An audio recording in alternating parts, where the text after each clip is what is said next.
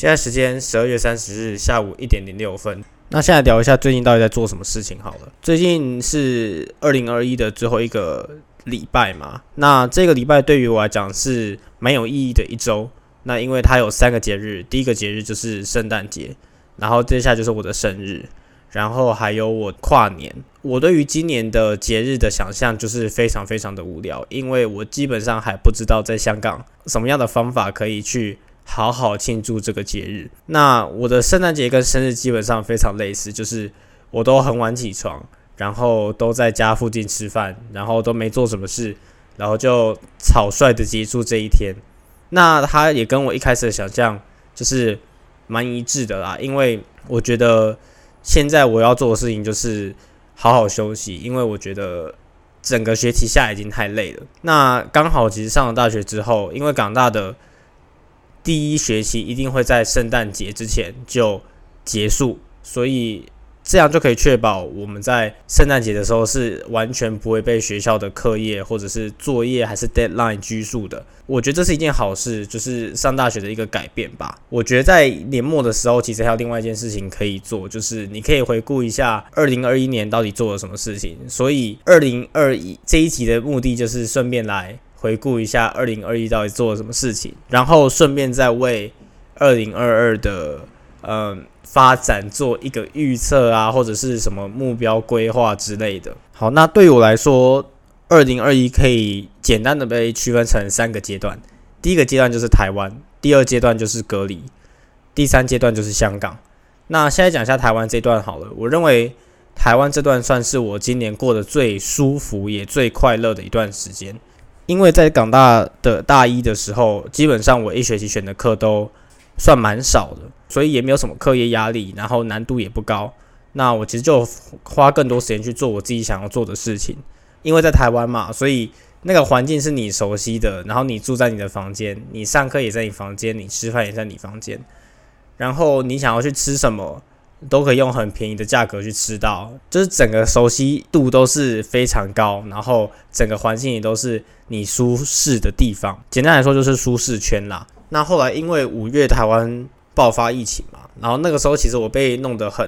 头痛，就是因为一开始原本预计是说我要在台湾打完疫苗之后我才会来香港。那原本的预期是我差不多会八月初的时候过来，因为台湾突然进入了一个高峰，然后让所有一切的事情都被重新打乱。第一个是我在打疫苗的前一天被联合医院通知说，哦，我的疫苗现在暂时停止施打，因为那个时候我还是去。预约自费的疫苗，疫情一爆发的时候，政府就规定说，哦，我们是要把所有的疫苗都拿去给医护人员打，那自费疫苗的计划就暂停。那个时候是说暂停啊，但是现在看回去也没有说它有重新启动，就是所有的疫苗都变成公费的了。这件事情就让整个行程乱了套，因为香港的防疫政策就直接转严，原本是那个时候一开始原本是可以。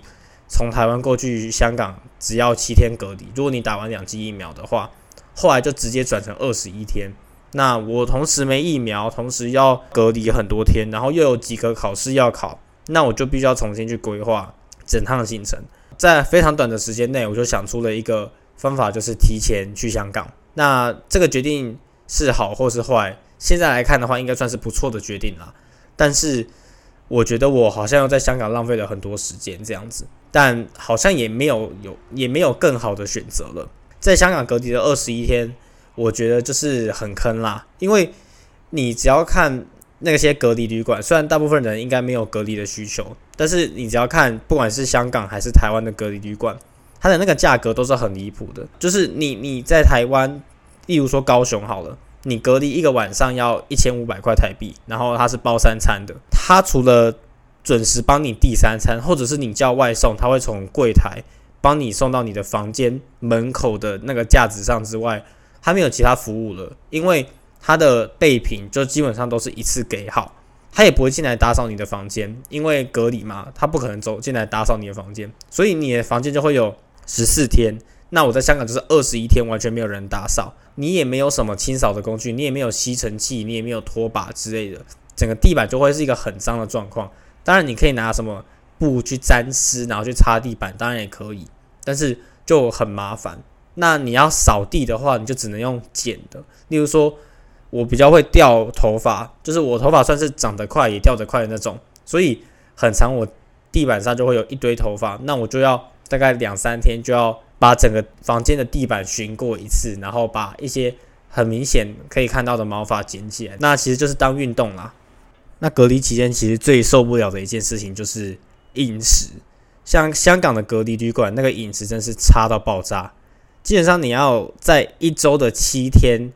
的三餐里面找，就是总共有二十一餐，那你只要找到五餐好吃的，我就认为那一间的饮食算是平均之上了。就是那个饮食真的是难以理解到一个爆炸。那我住的那个酒店其实还算是好的，因为他们的饮食是他们自己的中央厨房自己做出来的。那有些饭店的饮食，它可能是。什么外包的啦，或者是用其他管道取得的，那它不仅是温度已经整个就已经不是热的食物了，然后味道又超级难吃，你觉得整个住宿体验就很差这样子。所以这其实也算是一种为什么你不想要去住隔离旅馆的一个原因之一，因为它有太多太多你不能掌控的因素，然后你又被迫要付出非常非常多的钱去住很多天的旅馆。如果你预算不够高，那你的饮食或者是你的住宿环境就会受限，或者是你必须要妥协。然后最后一个阶段就是从八月中旬到现在的香港，我对于香港的印象就是还停留在二零一八的那个时候，在社会运动之后跟疫情之后的香港是这次是第一次见。我本来以为来到香港或者是进去香港这个社会生活会是一个全新的开始啊，我一开始是蛮期待的。现在。对于香港的评价就是，我在这边的生活就是烂到不行。对于香港生活有多烂这件事情，我完全可以在之后的节目，等到我完整体验完一年的香港生活之后，再继续跟大家分享这样子。那再更现实一点去比较这件事情的话，拿我在香港的圣诞生活跟台湾大学生的圣诞生活比较，那个差距就显而易见。就台湾的大学基本上就是会。很认真，像我觉得北一的那个圣诞装饰就是蛮认真的啊，还有很多这种圣诞节的那种社交晚宴等等可以参加之类的。简单讲就是耶诞晚会，不管是高中还是大学都有。香港的圣诞节大概是长怎样的？我们学校就是为了庆祝圣诞节，就直接把一座雕像拆掉，就是国殇之柱啦。不太想要让这里的学生继续记得说，哦，一九八九年的六月四号，有一些人在北京天安门广场上。被坦克车压过去，虽然好像是没有压过去啊，反正就是明显学校不会想要让大家去记住这件事情，甚至有一种心中的阴谋论是想说，是不是这学期把所有学生都叫回香港来，就是为了要让大家看到哦，国殇之柱终于被拆掉这件事。那我个人其实没有对二零二一的生活有什么太大的记忆点吧，因为对于我来说，这整年都活得非常平淡，没有什么重大事件，就是。没有好也没有坏，就只能说是平平庸庸的过完这一年。那就跟投资一样，对于二零二二的展望，不应该回看二零二一。对于二零二一的回顾，其实只是一个帮助我们了解哦，到底这一年到底做错了什么事情，或者是下一年有没有什么事情是这一年做错然后不该做的。那你不需要去刻意的去指认或是指出说哦，我今年到底做哪些好事，因为。基本上我们做出来的事情都是习惯性的动作。那只要你觉得做对的事情，你下一年会很自然的再继续去做它。所以整体来说，我并不会觉得今年我有做到什么非常不对的事情，只是非常无聊而已。那我对于二零二二的看法跟今年一样，就是非常保守。我觉得二零二二我也会跟二零二一有差不多的无聊程度，但是它有一个另外一个非常大的转折，就是。下半年要开始去实习去工作了，对于我来说，这又是一个另外一个新的转变，然后也是一个算是一个新的开始吧。那我其实都对于新的开始有莫名的期待，不知道为什么，就是我觉得终于可以从这个无聊的环境跳脱到另外一个全新，然后看起来比较呃有兴趣的环境。对我来说，实习最重要的就是薪水，一方面是因为你在做的投资就会有新的资金来源可以入境。第二件事情是，如果说你以读书和看工作的角度来讲的话，这两件事情所要达成的目的都是一样的。你会期望现在做这件事情以后会带给你更好的生活。如果你在实习的过程中有拿到薪水，就是实质上是在帮助你去完成这件事情。但是你读书的话，就感觉好像是你要花钱，然后去投资，说哦，我现在先慢慢读书，希望以后我的知识会有所用，然后会给你一堆钱之类的。那除了实习以外，你自己也会给自己一些目标之类的吧？那我觉得定目标其实有一个小小的 mega 可以讲，就是我喜欢定的目标是那种。好像若有似无的目标，就是他们有一个明确的目的要达成。例如说，我要存一百万，这种就是一个有明确的目的。定的目标就是会讲说，哦，我希望今年我要了解什么。例如说，我今年的目标就是，哦，我想要多了解一点区块链的东西，或者是加密货币的东西。那当然，我的目的还是要赚钱，就是我希望能透过投资加密货币赚钱。但是在这过程之中，我也可以学到有关于。区块链或者是去中心化金融的相关应用，我的目标就会定成哦，我想要了解这件事情，它就不会给你带来太大的压力，你就不会想说哦，我一定要完成怎样怎样怎样的目的。这其实是跟一般人定目标的想法有点不太一样的，因为一般人定目标会想说哦，我一定要达到什么目的，如果没有达到目的的话，我就觉得啊很可惜这样子。但是如果说我今天定的目的是一个啊一个好像很遥远的目标。但是一定永远不可能达成这个目标，但我也不会永远都没有在做什么事情，或者是没有任何进度。就是我最后的状况一定会是哦，我在那个光谱的中间哪偏哪边一点点，我不会到全部了解，但我起码可以带走一点东西。那什么样的目标对于我来讲是一个不好的目标？就是全有全无的目标。这个目标的最终结果不是一就是零，没有中间的灰阶。第二个设计目标的技巧就是，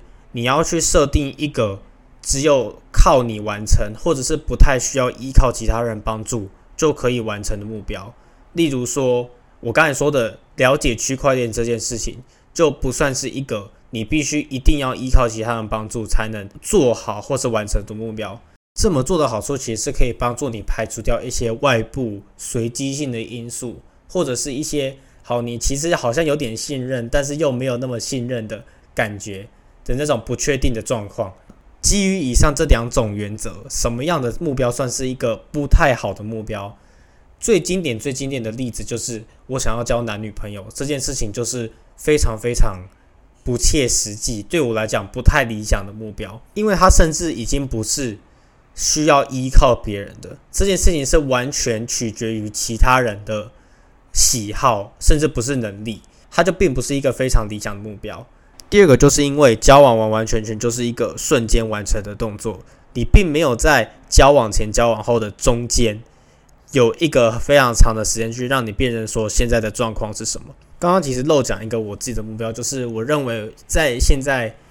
港大精算的教育底下，我们处理资料的能力其实是非常薄弱的，意思就是我们的电脑程式能力还没有到。那么的完整，那常见的资料处理能力就是你可能要会 Excel VBA，或者是你要会 R，或者是 Python，或者是 C 加加之类的。我现在对于港大的课程规划来看，我觉得港大的精算学生并没有到那么具备有这样的能力，但是这些能力算是你之后在实习上会必须要用到的能力之一。虽然说之后实习可能也可以慢慢学。但是在那之前就已经有一定的基础，一定不是一件坏事。好，那讲了那么多二零二一发生的事情，还有二零二二的规划与目标之类的，有没有什么事情是我二零二二会蛮期待的？绝对有。那基本上就会是一些什么 surprise motherfucker 环节，就是有一定你会希望有一些出乎意料惊喜在你的生活中发生，不论这个惊喜是好或是坏，就是你希望有一点不同的变化性可以出现。那它会让你的生活比较那么不会枯燥，虽然它不一定是好事，但是起码会让你的生活有一些变化。因为生活其实不是投资或者是什么风险管理，你不能让那个不确定性降到很低很低，那会让你的生活看起来非常无聊。我认为二零二一我做的不好的一件事情就是我太知道我未来要做什么事情，那我也知道我会去做这件事情，然后其他事情发生的机会就非常非常小，所以我就不会去期待说哦，未来会有什么好玩的事情发生，而就是这样子一直很稳、很平淡的一直过下去。那另外一件事情想要讲，就是我因为最近要开始录 podcast 嘛，所以就是花了一点时间去看其他一些知名的节目的 podcast 形式是如何。对我来讲，影响我最深的 podcast 节目就是《古癌》。那《古癌》它的结构算是。比较单纯的，一开始他会先揭露叶配，然后中间呢有二十五分钟是他自己的原创内容。这里的原创内容是指说他完全靠自己去发想出这一集的主题是什么。在这个原创内容之后才是 Q&A 环节。那 Q&A 就是因为有观众问他问题，不是观众，应该是听众问他问题，在他在根据他所知或是他想的结果去。回答这个问题而做出节目后半段的内容，闲聊型的节目还有一个非常值得提的，就是台通台湾通勤第一品牌，它基本上就是两个或三个直男在那边闲聊，然后可以聊很久。那其实这件事情是很困难的，因为我其实录到现在为止，我也发现自己一个人去闲聊这件事情算是蛮困难的一个过程，因为你要让你的语句通顺，并不是那么简单的事情。虽然你可以后置，但是你会希望在录的时候就一次把。那个品质录的还不错。另外，我必须要再跟大家推荐的一个 podcast 节目，就是《夏日只想躺在家》。那它的主持人是曼达，就是田约翰的主唱兼 KB 的那个曼达。他的这个节目其实是有两季的，第一季好像是在去年的夏天开始去更新。那它基本上是每周一集，然后好像更新的十八集，第一季就结束了吧。然后在二零二一的今，就是今年。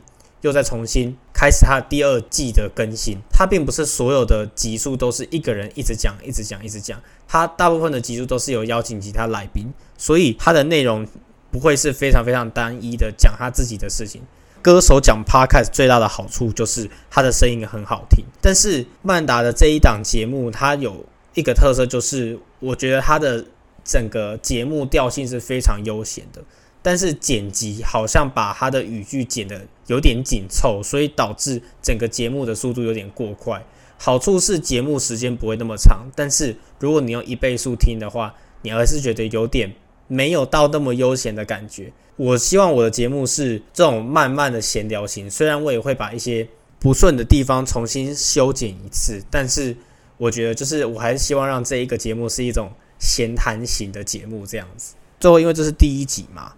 我就是来想说，讲一下我对于这个节目的一些规划或是想法。好了，第一个问题是，为什么这一档秀叫做 At the Wrong Time？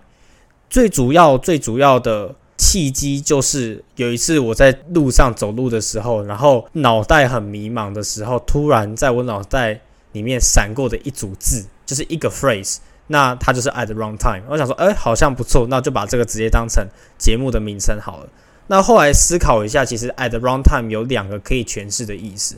第一个意思是我这个人 I talked at the wrong time，我觉得这件事情并不是我现在必须要做的事情。我现在应该要去去学一些专业技能，或者是我应该去读书什么的。但是我既然不去做那件事情，我现在在那边录这个讲干话的 podcast，那就是哦，我好像在一个不对的时间做了这件事情。第二个原因是这整个秀都是。在一个错误的时间下被创造出来的，因为这个假期我不能回台湾，然后我又没有事情做，所以我就想说，哦，我要找一点事情做，然后才有了这个节目。所以这两个意思算是可以诠释为什么这个节目叫 At the Wrong Time 吧。另外一个，为什么我想要入 Podcast 契机，是因为哦，其实我觉得我好像可以讲出一点什么东西来，虽然没有办法讲得到非常非常有说服力或者是非常有内容性的东西，但是。我在我上次去 staycation 的那一次直播里面，我觉得我算是好像可以讲出一堆内容出来的。那也有一些人跟我讲说，好，我的声音很适合录 podcast，但其实我觉得我在后置的时候听的这一段，算是哦，我声音真的是爆干难听的那种。但是我也不知道啊，就是之后希望能再透过这个 podcast 去更了解自己的一些。个性啊，还是什么之类的？有什么录 podcast 的真正原因吗？最主要、最主要原因是因为我平常没有什么时间或是机会讲话，因为我很常就是一个人自己行动。因为我的课其实也不算是那种很需要团体报告的课程，所以大部分的人的行程就是哦，我进来教室坐，找一个位置坐下，听教授讲那些有的没有的东西，讲完的下课离开。所以中间的过程，你其实不是必要要跟你的同学去讲什么话之类的。那第二点就是，我其实平常就是一个很喜欢想东想西的人，所以我其实脑袋中有很多很多想法可以分享。但是如果说我今天用 Instagram 去分享的话，它就会变得是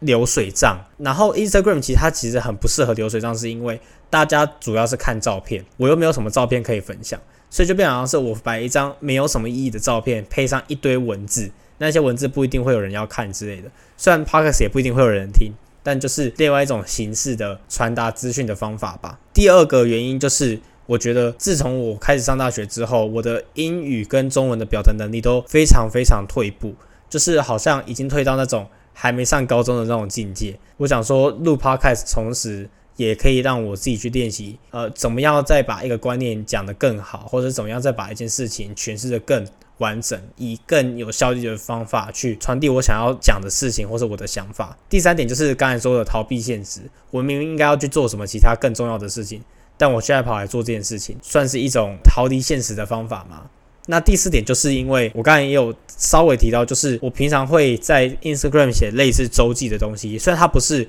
周周会写一篇，但是基本上就是大概两三周我会想有一些什么。想法想要抒发，我就在 Instagram 抒发。我又没有什么好看的图，或者是我没有什么活得很精彩的那种大学生活的样子。我能想到的方法就是，哦，我有很多想法，然后我可以用言语或者声音的方法去把它表达出来。这样对于节目外的规划，我有在想说，